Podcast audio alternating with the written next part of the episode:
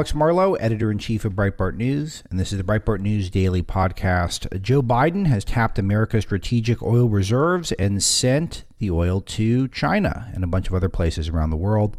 He should be impeached for this, and at a minimum, he should offer an explanation for how this could have possibly happened, but he won't, and we'll all continue to pay exorbitant amounts at the pump.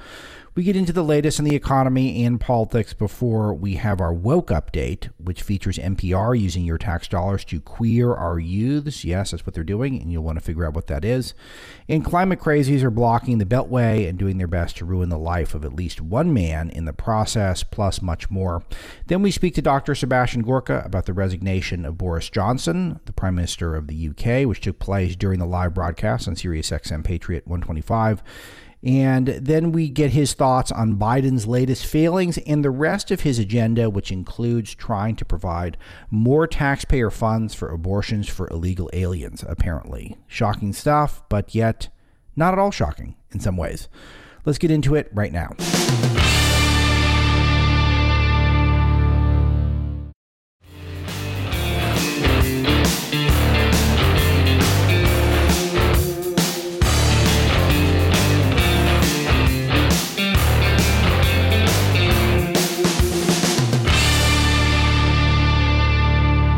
Start with what I think is one of the scandals of uh, of the entire Biden administration, one that he should be impeached for instantly. And I'm curious whether or not uh, Republicans agree with me on this one, which is that Joe Biden tapped our strategic oil reserves to try to lessen the burden that many of you are having at the gas pump. Uh, I filled up on Tuesday, and uh, Mrs. Dr. Marlow's car. That's the big. That's the big nice one not my car, which is the loaner, but uh, Mrs. Doctor's Marlow's car. The uh, the and it, it, and it, gas price had ticked down a bit, and I was thinking maybe we could uh, squeeze it in under 130 bucks, and we couldn't. Couldn't. It was 130 and change. So uh, we pushed it above 140. So they definitely ticked down a touch, but still, you know, for our family, got to be close to 75, 80 percent increase um, in our neck of the woods to where it was when he took office. So uh, he has tapped our strategic oil reserves and, to, and has sent them to foreign countries. And those foreign countries include China. China. China, as President Trump has been known to say. So the whole point of the strategic oil reserves, which the U.S. government has, and specifically the uh, almost entirely useless Department of Energy, is to hold um, millions upon millions, hundreds of millions of barrels in total in an event of an emergency.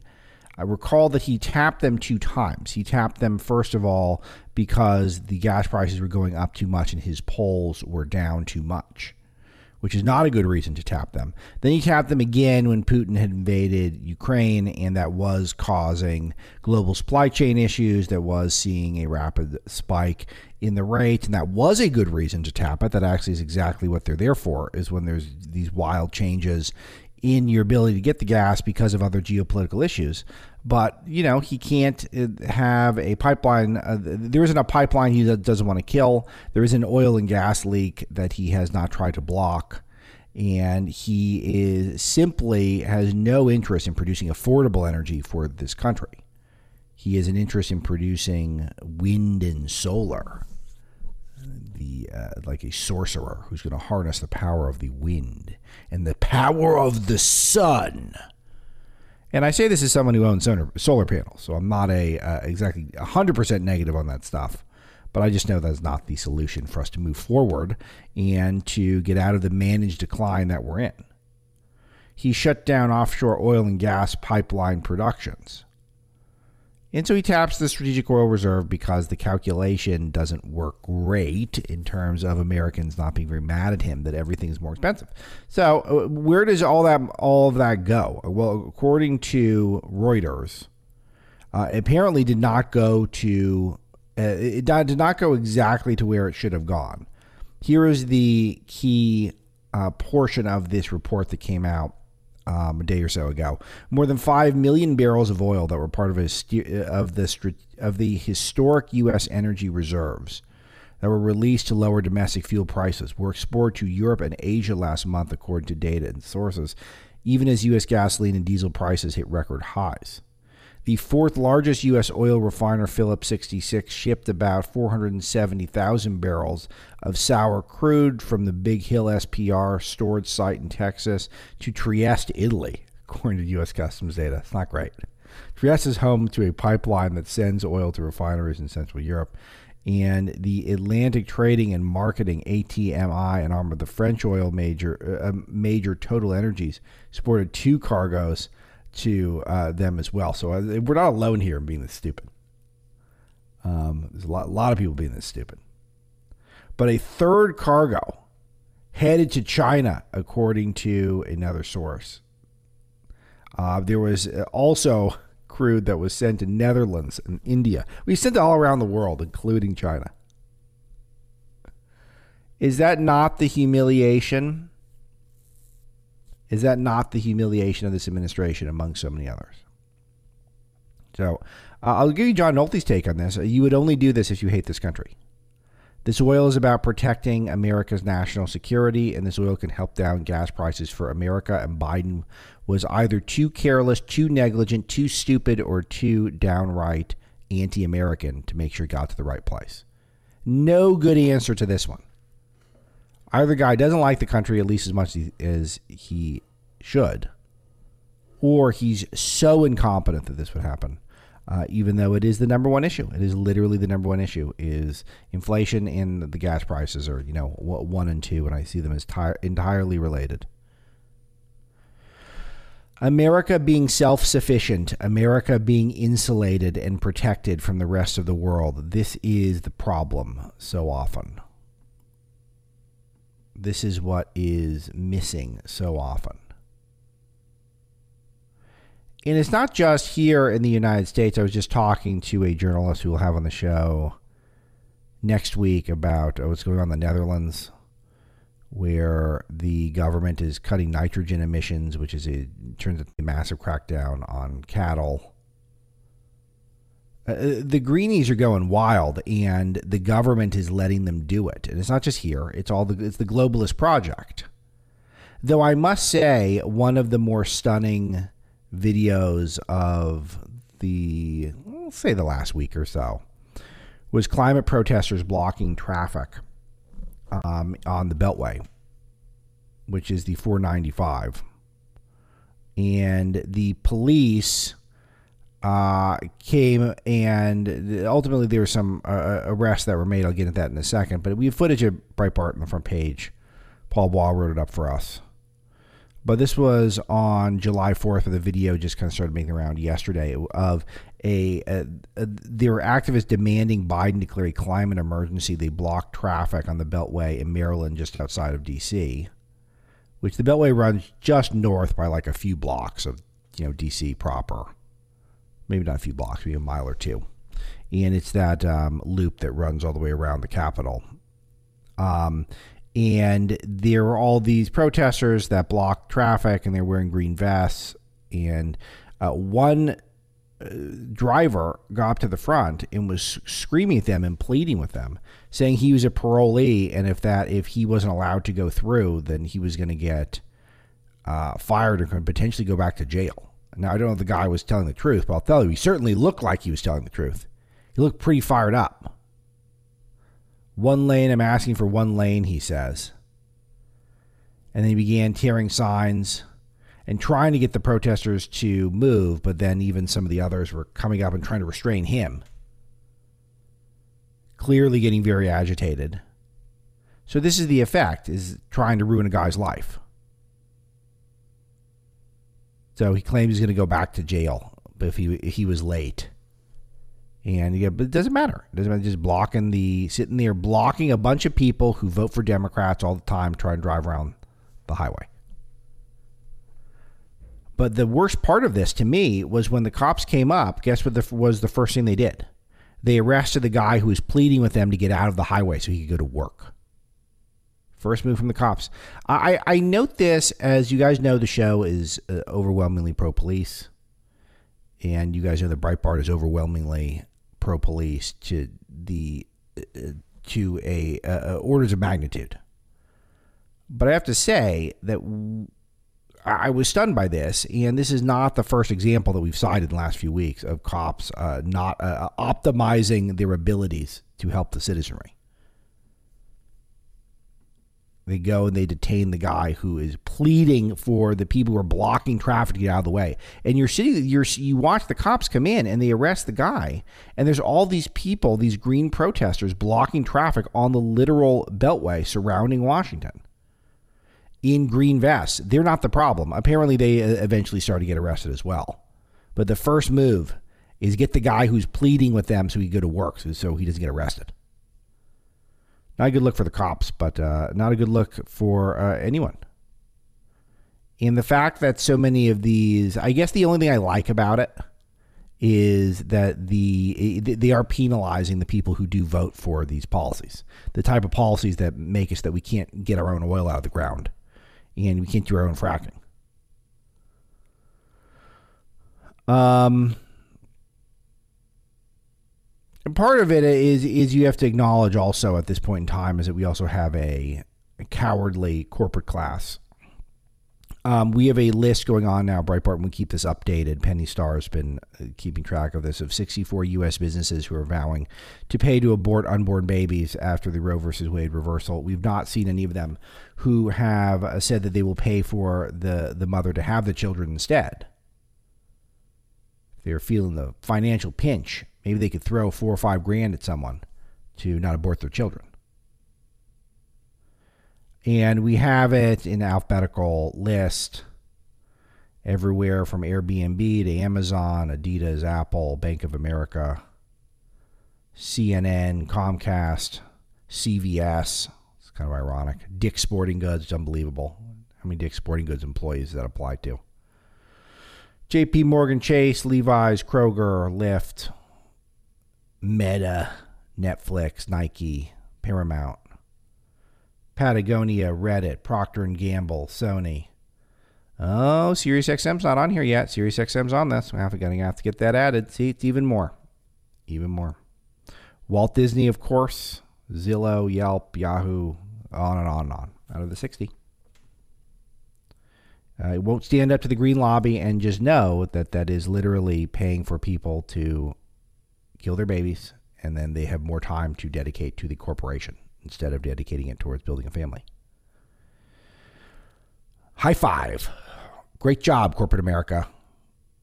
All right. So GDP is stalling and inflation is still soaring. So this has been a sort of bout of stagflation.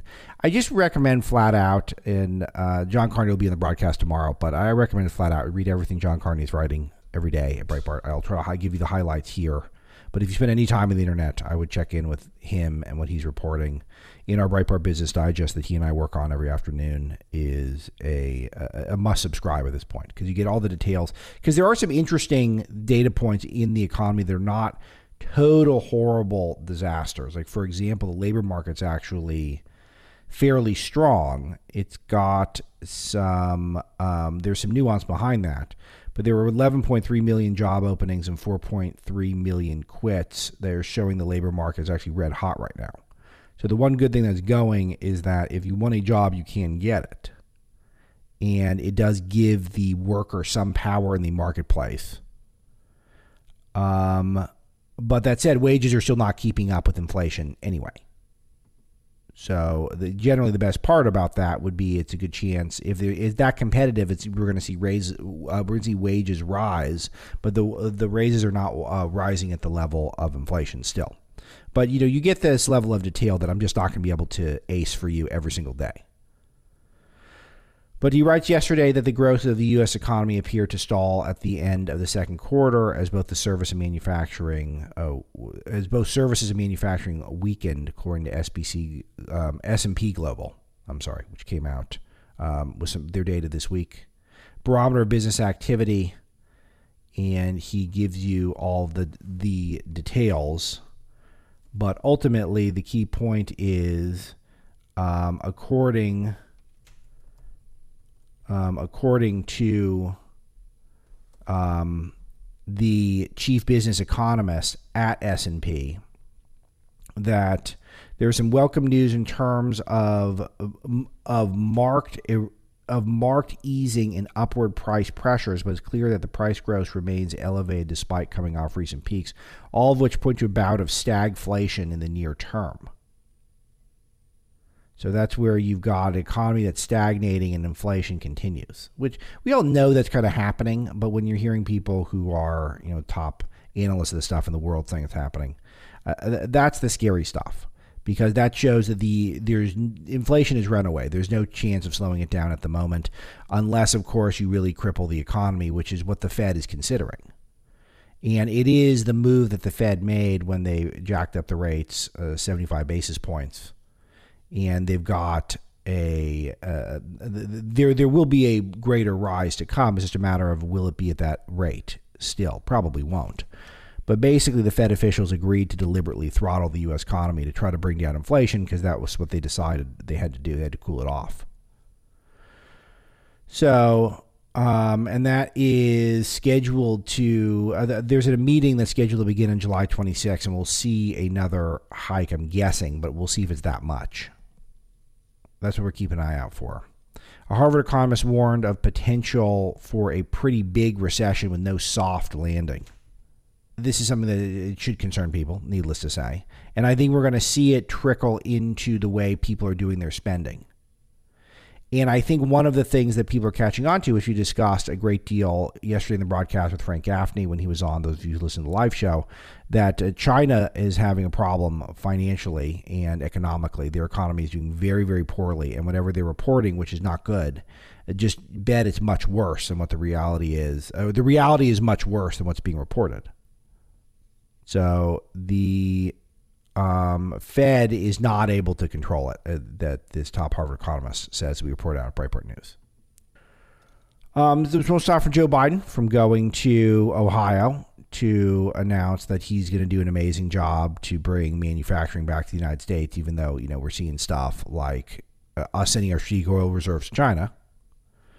And he's so toxic now that Tim Ryan, who's running against J.D. Vance for that Senate seat, won't even go and hang out with Biden it is kind of becoming fun to watch Pete Buttigieg, the transportation secretary, comment on this stuff. He was on CNBC saying that we're going to be seeing COVID shockwaves for quite some time. That's what this is all about. It's COVID. And again, just finding creative ways to pass the buck. If you consider the magnitude of the shock that the pandemic created, we're going to continue seeing those shockwaves reverberate through our economy, I think for quite some time. We're also, of course, seeing that these very, very challenging pressures on prices, whether we're talking about energy, whether we're talking about goods, whether we're talking about shipping. And it's that interaction of those two high demand, which is great news, but really a challenge for the supply side to keep up with that. That's put us in an economic situation that continues to be really tough to manage. He's, he doesn't even have any idea what he's saying. Literally, has no idea what he's saying. Just he, the guy is so over his skis. But hey, he's going to be one of the top guys, be president. Why? Because the donor class likes the way he uh, does on TV. All right, 866 95 Patriot. Some other things that are worth noting. Uh, Gavin Newsom out of California, who's running for president in maybe 2024, if not 2028 is vacationing in Montana, despite California banning travel to the state. Doesn't matter. It, it, this won't hurt him at all in California. Recall there was a recall effort, and he won overwhelmingly out there. Um, but there are some people who don't fare quite as well out in California. George Gascon, who is the LA district attorney, who has been just pummeled for his uh, soft on crime policies where it seems like he can't find a criminal he isn't willing to reduce a sentence or let off the hook. And the recall that is going on out there has hit its uh, deadline, and they've turned in 717,000 signatures, which is 26% more than the target of 50, 566,000. So that leaves a chance for a lot of signatures to get rejected and still enough for the recall to hit the ballot. If it hits the ballot, he'll almost certainly lose. So that's a good thing. But still, it is we're so behind on common sense in some of these blue areas. Kind of depressing to read the story that famous Dodger Stadium vendor who a guy named Roger Owens, who is famous for the way he throws peanuts to people who spend nine dollars for peanuts at Dodger Stadium. Maybe it's more now, but I think it was nine last time I got some. Um, I used to ten Dodger games this summer back when I was in my baseball days, and uh, Roger Owens was can't miss. I didn't know that was his name, but he uh, was unbelievable, just firing peanuts at you from 40, 50 feet away, or he's hitting you right in the breadbasket behind his back. We get some footage of it at Breitbart. But it was a blast. And the peanuts are delicious and they're fun. And he's been told to stop throwing them due to safety concerns. Just, you think that's coincidental that's happening in LA versus happening in uh, regular America? Um, it, the, the left becomes anti-fun. They become joyless scolds. Andy Breitbart saw this before anyone else I knew. There's I did not see anyone who uh, could uh, who who saw that coming, the writing on the wall there more than Andrew. He's the first one to the left is becoming joyless, becoming scolds. They used to be fun. They used to be cool. Now they're not. More on the Highland Park suspect. He had a FOID, which is firearms owner identification card, that was sponsored by his father A month after the the incident we mentioned 2019 where knives were conf- confiscated from the family home. I'm saying if you start holding the parents accountable, I think these mass shootings are going to stop. Parents are checked out. Dad gets him on the gun list so he can get a gun, even in an area with uh, heavy gun control. Why? Maybe he didn't want to seem like a mean dad. He had a crazy kid who was nuts and had mental health issues, probably on heavy drugs. Who knows? We'll see. And what happens is not only do people die, but then other uh, law abiding Americans could lose more rights. Kamala Harris has called for limiting who has access to assault weapons. Of course, she wants that. That's what the government wants. The government wants the, the populace, the citizenry, to have fewer access to assault weapons. Now, what's her definition of assault weapon? This will keep changing. And it'll go from um, you know, uh, bazookas and tanks to AR-15s to eventually handguns and shotguns. Like that's what it'll be. So we're on that slippery slope now, but that's what the government does. That's why we have a Second Amendment. Is the government wants to limit who has access to this stuff. On the political front, the Democrats are doing so poorly now that there's a lot of leaking to try to push Joe Biden out that's going on. I've mentioned some of it on the broadcast, and the latest was uh, in the Hill that had a report largely from anonymous Democrats suggesting, "quote Our house is on fire," and Democrat strategists are sounding the alarm over Biden's setbacks. And we've noted that Biden's underwater at Breitbart in uh, 48 states, even in California, and his home state of Delaware, that don't think he's doing a good job, according to at least some polls. And now there's an effort to try to suggest, how to, I think the Democrats are playing, praying he doesn't run so that he has a chance. Um, or the Democrats have a chance in 2024. And even though it's high risk, if Trump runs, the negatives against Trump will be so that a fresh faced Democrat might have a chance. But if Biden runs, they're going to really have a hard time and this is why part of the reason why they're doing January, the 6th is they really have to marshal a lot of people against Trump. Um, or else some sort of Trumpian Republican. They'll say everyone is Trump. They'll act like DeSantis is Trump or Pompeo is Trump or whoever would be the nominee if Trump doesn't doesn't run. Um, but it's gonna they'll act like everyone's Trump. But the, the the scenario they want is run against Trump and say yes, it, the uh, things aren't going great, but Biden's out, he's stepping aside, and it's all better than that crook Trump. That's that's how they're going to do it. That's going to be the narrative. Mark my words. But Democrats are now uh, saying that the they're frustrated with uh, Biden's uh, uh uselessness and saying that's infuriating. Most of them are too cowardly to put their names on it. More White House turnover. Trusted longtime aide Kate Bedingfield, who is the communications director, is out. How could you undo communications for this White House? Wow. And the rest of the Democrat Party is not doing great either. There are very few upsides. Uh, Raphael Warnock was caught using campaign funds to fight a personal lawsuit, according to a Politico report. Senator out of Georgia. And the Democrats are focused now on a $500 billion climate and Obamacare package because they don't have anything else to do other than spend. That's all they do is spend, spend, spend, spend, spend, spend. That's all they do. Um, even though we're in the middle of inflation, they don't have any other solutions. That's all they know. That's all they've known. And they've gotten away with it for so long. But maybe with inflation, maybe they're going to be forced to do something else.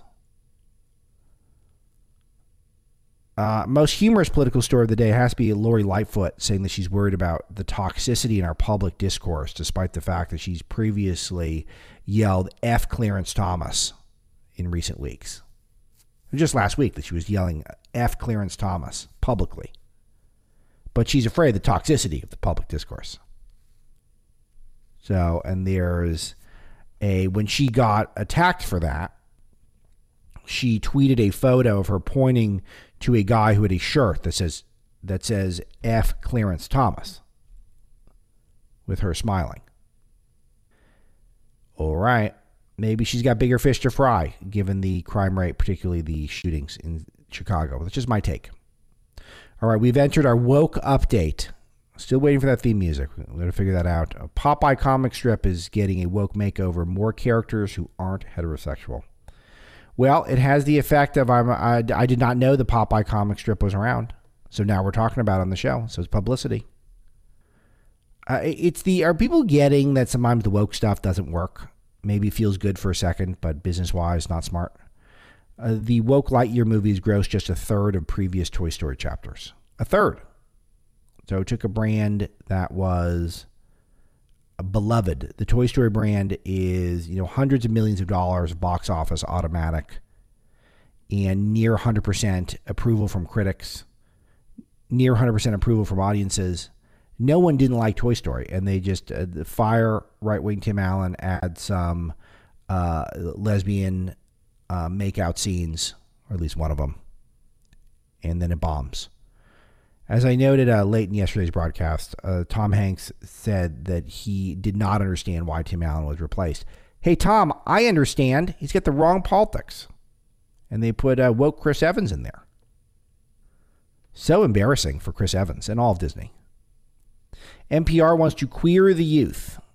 And they had a big initiative out, a broadcast segment, saying that the and again this is one where you might want to turn on Howard Stern if you have any kids in the car right now.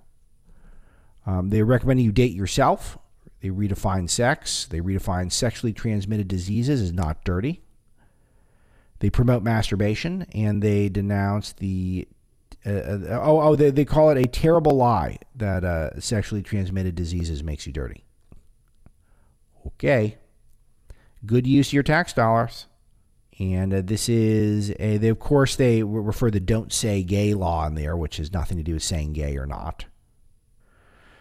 In a lot of pandering to the LGBTs, the Qs, the pluses, the extra L's, the ampersands, the pregnant men, all of them out there getting pandered to.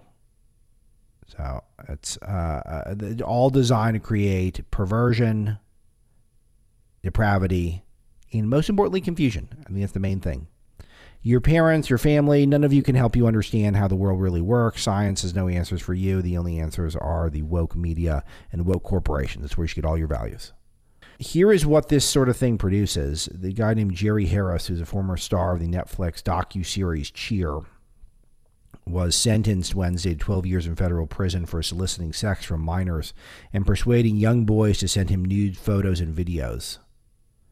He pled guilty in February, as we mentioned, on two charges of sexually assaulting a 15 year old in the bathroom during a cheer competition, paying a 17 year old to send him sexually explicit photos via Snapchat, according to court records. USA Today is reporting this as uh, everyone's got it, but I'm just looking at USA Today's version. But Netflix star, cheerleader, definitely someone that certainly falls in one of those categories that we're talking about and you are seeing more chatter about uh, uh, minimizing pedophilia, if not making excuses excuses for it. Grooming the kids, and this is the type of people they want to elevate. The, the, the, these are the exact same people they want to give uh, television shows to. But here's the trick on this one: Joe Biden had held an Instagram chat with Jerry Harris weeks before he was placed under FBI investigation for this. Solicited sex and explicit pictures, specifically from these twin brothers who busted him. But Joe Biden sat down with this guy. That is how Joe Biden is wired. It is not solve problems. It is to what is the wokest person, who's the wokest person I can talk to, what's the wokest policy I can have. Let's do that and let's see how that goes.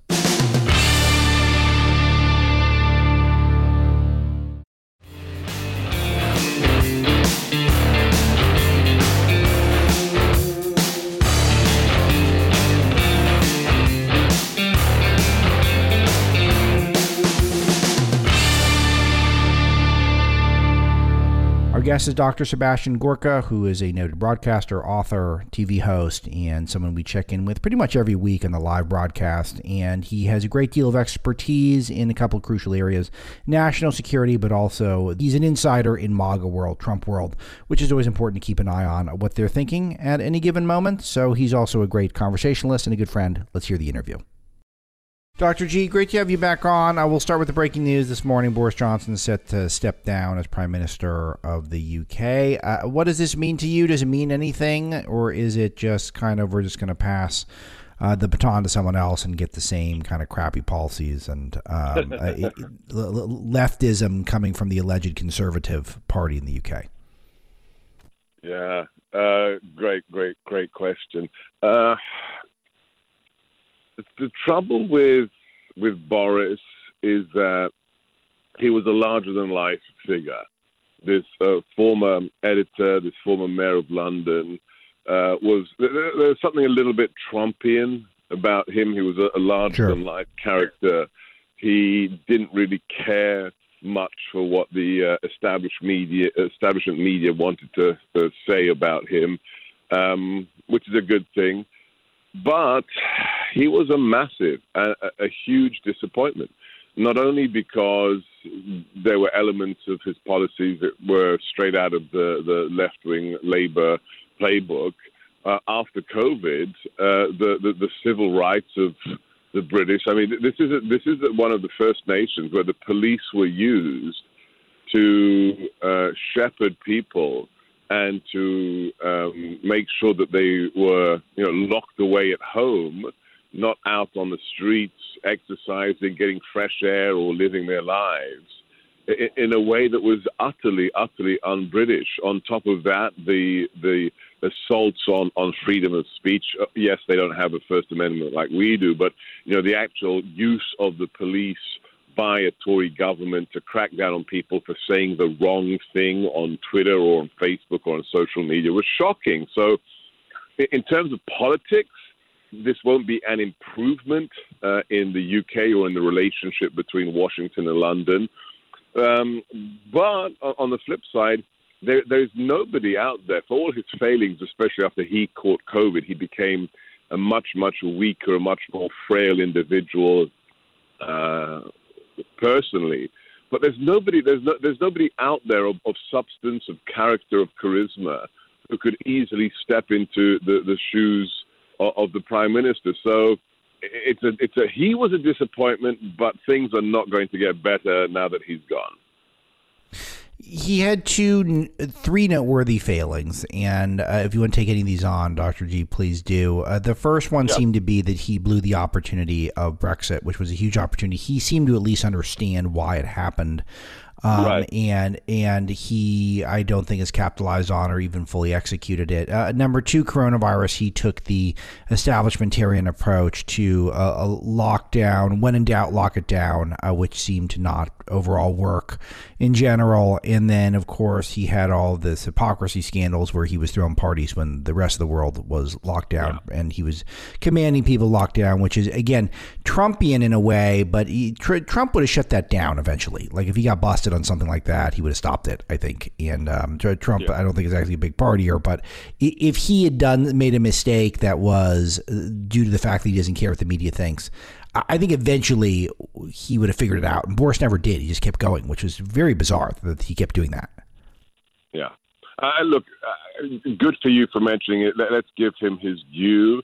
Uh, uh, really, it was you know it was a, a, failure of his his predecessor Theresa May, but at least he did make good. It took a bloody long time, but he did make good uh, on Brexit, which let's recall is is the biggest expression of uh, a political choice by the British people in the history of the United Kingdom. So when 17 point, what is it, 17.3 or 17.4 million people voted to leave that socialist construct that is the European Union. That was big. And, and the elite from the House of Commons to the House of Lords to the media to the barristers associations tried to sabotage that for nigh on three years. And, and he came along and he, you know, he, he won his ticket on that issue and he delivered. It took him time.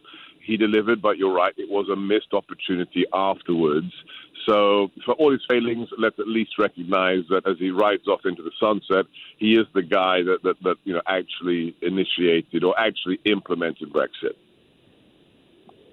I, that is a positive to some degree, but again, it would have been nice if it was done in a way that I think uh, uh elucidated some of the points that folks like you and I have been making, and Nigel Farage, of course, yeah. about the importance of the, of this populist, nationalist, anti-establishment movement that is, I think, growing in terms of public uh, popularity, but is not necessarily growing in terms of representation in the ruling class. And I guess this is what I fear going forward for the UK is that we could end up taking a step backwards. I know a lot of the names are being talked about to succeed. Um, uh, the Boris Johnson are super wealthy people from uh, the incredible privilege, and I'm not anti-privilege, Dr. G, but I just don't want there to be a disconnect with the public, and that is something that uh, we could be looking at that. No, it's an absolutely fair comment. I mean, the, the shocking thing is if you just do a little survey of which which uh, private schools and which colleges, and I don't mean you know the universities, which flipping colleges at Cambridge and Oxford the elite went to on both sides, whether it's Labour or whether it's the Conservative Party. Uh, just as, as we have here, there, there really is a, a uni-party establishment. There's, there's no difference between the, the socioeconomic backgrounds of the people who run that country. So yes, and, and, and, and on the broader point, yeah, this, we could actually talk about this for hours. There is no Trump, there is no MAGA, there is no America First without Brexit and without Nigel Farage. Uh, w- w- without you know, a, a thumb in the eye for the establishment in, in just a historic. I mean, when when there were parts of northern England that had voted Labour, had voted left since you know the creation of the Labour Party, and they said no, we've had enough with the elite. They've betrayed us. The EU has done nothing for us. The immigration policies are a scandal and they voted against the establishment uh, for Brexit. That that was that was the beginnings of this this uh, nationalist movement, this anti-elitist movement. Where does that go now? You know, there's there's one individual who hopefully is, is thinking very hard about things this morning, and that might be Nigel Farage, because that you know, God bless him, that was an individual who fought against the elite was a businessman like Trump. He didn't go to Harrow, Eton, or Cambridge like everybody else.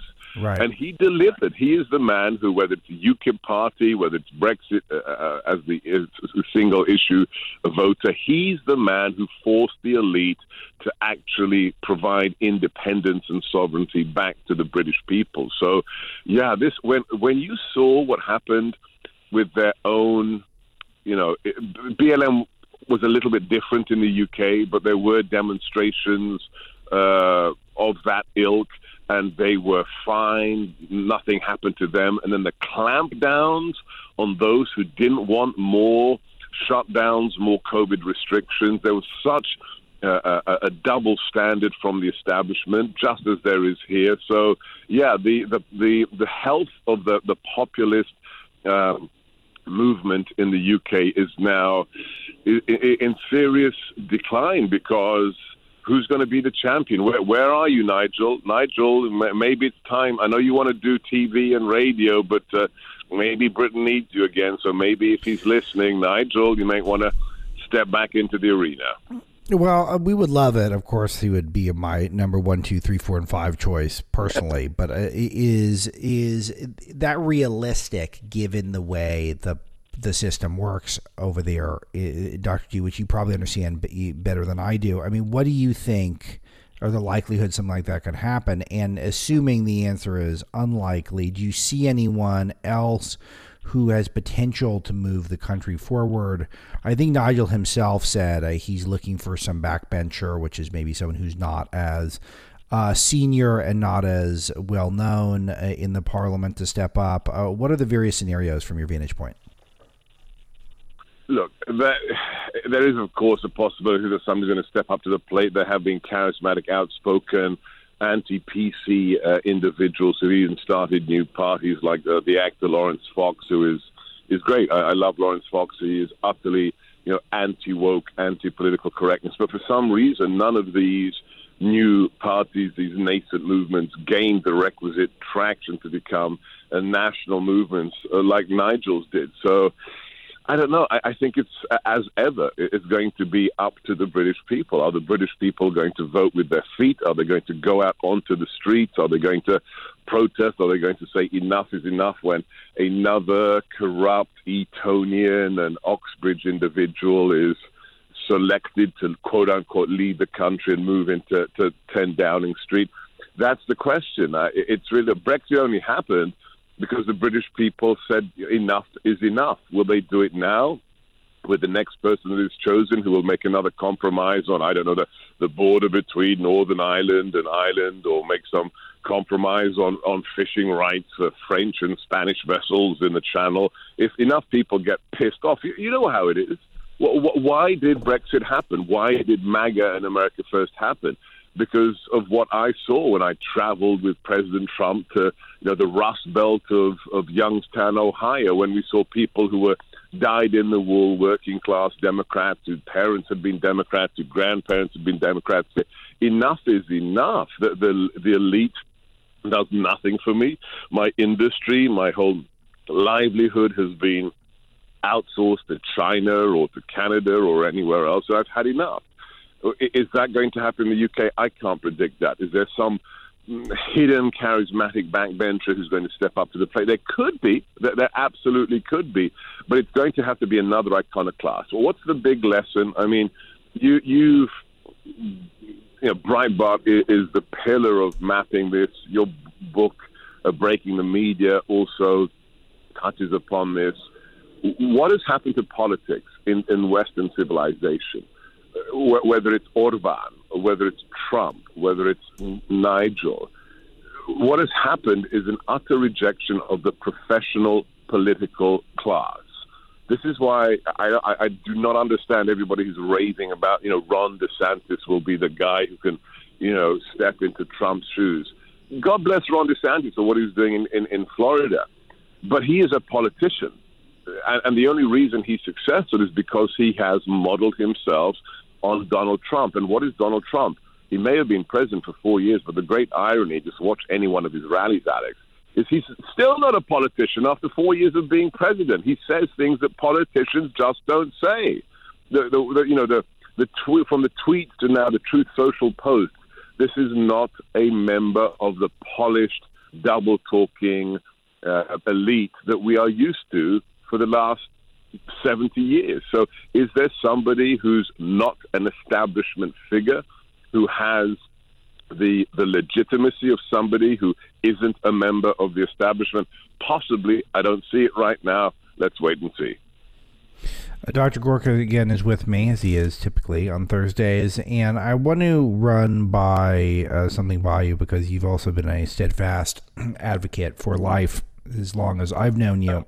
And one thing that has been pretty remarkable that we just caught at Breitbart, and this connects a few major stories that's going on out there that was sort of buried in an AP report that Joe Biden and Biden officials are exploring ways to, quote, provide abortion access to pregnant women and girls in the U.S. immigration custody in states with bans, according to four U.S. officials who spoke anonymously to, to Reuters. Uh, this is something that if I'm reading this correctly, and I'm pretty sure I am, that the Biden administration is looking for ways to get abortions for illegal aliens who immigrate illegally into Texas, which is going to have hardcore uh, pro life uh, rules there. Uh, this is unbelievable that we're going to be using our tax dollars to try to shepherd illegal aliens to blue states to get abortions. I mean, are we going absolutely insane in this country? This is the remarkable thing about the last 17 months in America you, you pick any aspect of the administration's policies, uh, truly, and, and, let's let's take our personal proclivities out of this. Uh, who we voted for doesn't matter. Just pick, you know, tail the, the, the pin the tail on the donkey and pick a policy area, whether it's the economy, the border, national security, infrastructure, whatever it is. It doesn't matter. Every single one of them is disastrous. Now, what is remarkable is despite that performance, quote unquote, there's never been a mea culpa. There's never been a recognition. Think about you know my arena, uh, national security. Pick one topic, Afghanistan. Since that occurred uh, in, in August, not one person has resigned. Just as as a matter of honor, not not one person has been fired for that absolute strategic disaster, the loss of the only strategic runway in Central Asia, the surrender of $83 billion worth of U.S. equipment and training to the Taliban, the resurgence of jihadi forces in the region, the exploitation by other bad actors, and there's no consequences. So, what, what does this mean, irrespective of politics? It means that the people making the decisions have an absolute disconnect with reality. I, I use the phrase they are hostages to their own ideology. There is no sense of truth that can permeate what they do. There are no consequences for failure. So when you see the latest figures that even the Harvard poll says that most Americans, 70, what is it, 72%, you probably know better, 76% of Americans do not want to have abortions after 15 weeks. But the government wants to, you know, AOC floating the idea of using national parks for uh, improvised abortion clinics. Now you're trying to provide, you know, the culture of death to illegal immigrants who have been trafficked across the border by coyotes. It means that there's there's not one sane person left. I, I don't like Bill Clinton, but at least one thing you could say about Bill Clinton was he reined in the maniacs. He reined in the crazies. When he starts stealing platform policies from Newt Gingrich, you realize that he may be a scumbag personally, but he's not crazy. Alex, these people are insane. Yeah, this is one thing that is striking to me about Biden is it seems like the worse he does, as opposed to trying to be a president for all Americans, it seems like his policies just move further and further left because he wants to make sure that he's got that base locked down. And I just don't see it as effective because the country is moving away from that stuff. Just take the abortion issue in general, where uh, it, there's this massive disconnect between Republicans and, and, independents, and even a third of Democrats are not into the extreme policies that are mainstream for Democrat politicians. So it's just the numbers are overwhelming and they're moving in our direction where uh, you can just see it, Dr. G. It just was so the protest, the outrage, it was so flat relative to left wing activism of the last decade and a half. Uh, because I think people have, by and large, moved on. And I think we've gotten the message out effectively that if you love your abortions, you can always go to California and New York, at least right. for now. And, and that's going to be the law for a while and um, it, it is it is the way things are for now until there's a, a Republican, um, you know, majorities in both Congresses and a Republican president who could potentially make some sort of a national anti-abortion law. I mean, we're years and years away from that. So all you got to do is take a Southwest flight to California, and you're all good. And I think the word got out on that, and so people acting like this is uh, so important to people that you have to have every single state abortion until the last possible second and maybe even beyond. It, it just doesn't speak to people the way it used to. And Biden's reaction to this, well, let's get some more abortions going for the, for the illegal aliens. That's how he responds to these numbers. Yeah, it, it's stunning. And, and if you if you show the clip that we've been using as an ever as an evergreen on my show, of Biden not too long ago, looking very soulfully into the camera about abortions and saying that every abortion is a tragedy and we should minimize them. That, that is the man who said just a few days ago, with the same phrase, the decision of the Supreme Court is a tragedy. What happened to this party? I mean, it, it, we, you're absolutely right that, that we have science and we have the people on our side. Every single day, every single week, every single year, we have more evidence. Yes, it's a life. It's a life from conception. Every single week, every single month, more and more people who are crucial in terms of winning the, the cultural war on this issue. More people who are you know, under the age of 30 say, yeah, you know, uh, I'm not sure about this treating abortion as a form of contraception. So everything is on our side. This is this is a win for us. It's not just the recent Supreme Court decision. In general, this issue should be in our column. What's their response? To get more insane, to, to have yeah. somebody who's been in California, like Maxine Waters, for I don't know, a hundred years as a politician, say basically screw the Supreme Court. We don't care what the Supreme Court says. What if one, just one famous conservative politician said, screw the Supreme Court? Just one. Um, let me um, run a handful of stories by you, and I want to go as quick as I can, yeah. Dr. G, because we've been getting yeah. carried away as usual, which is good radio, but I do want to cover some of the news with you. Um, uh, the, the, big story of the day, in my opinion, is Biden shipping our U.S. strategic oil reserves to foreign yes. countries, including China. Your thoughts? Mind numbing. I mean, I mean, this. You know, if if if if, uh, if one perverted homosexual groping uh, other men can bring down the government of our most important ally. This should bring down a cabinet. I mean, forget the Hunter Biden laptop from hell that should have crushed this administration into the dust. The idea that it costs over a hundred bucks to fill a tank of gas in America, but we are giving our strategic oil reserves to the enemies of the United States. That all other things being equal in a normal world, that would bring the collapse of, of the government. No, it's just another day for Biden. So keep banging the drum, keep writing those articles. Breitbart needs to get out there pushing it because this is the these are the issues that will bring apolitical, middle of the road, or even former Democrats over to our side. This is the kind of stuff that pisses people off, Alex. Uh, China has donated a bunch of money to the Taliban. I'm really looking forward to all the woke athletes and woke um, uh, Hollywood stars coming out to, and making a big statement on this and saying how they're going to boycott China and they're not going to work for uh, companies that that take money or make money from China. Right after this. No, absolutely.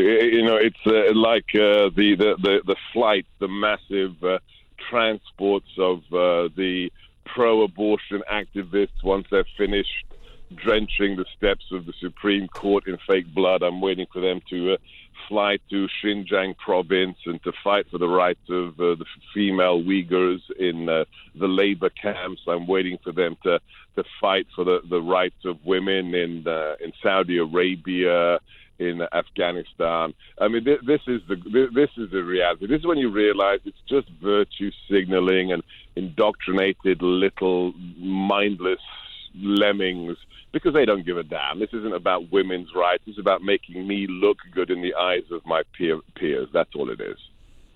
Uh, exactly. The Biden's DOJ has sued Arizona for requiring proof of American citizens, uh, for, for, proof of American citizenship to vote.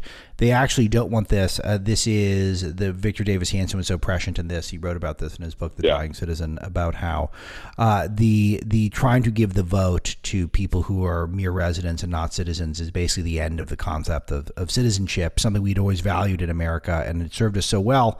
And you've got the literal DOJ suing Arizona for making sure that citizens are the only ones voting. Uh, uh again, another one where it just uh, he should be impeached so many times over. But what's going on here?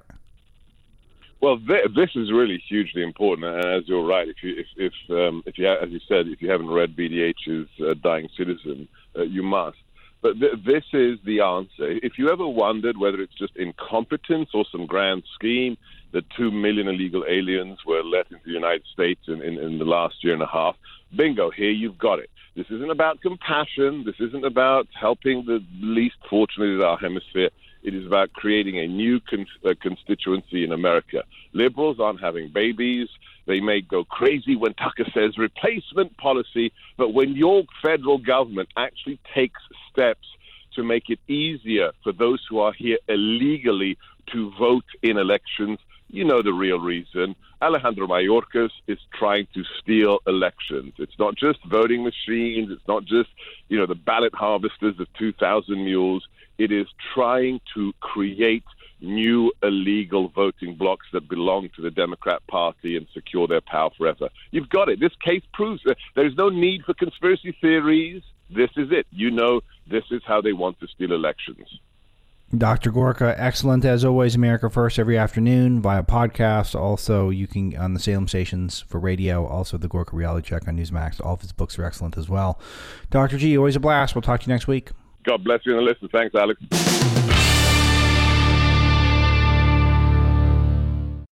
I got American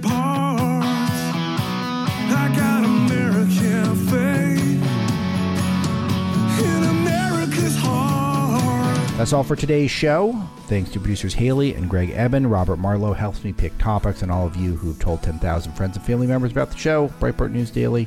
Uh, listen to the live show, download the podcast, five star review. All that stuff is really good. And sharing the good news about Breitbart with your friends and family is a big deal to us, and we thank you for it.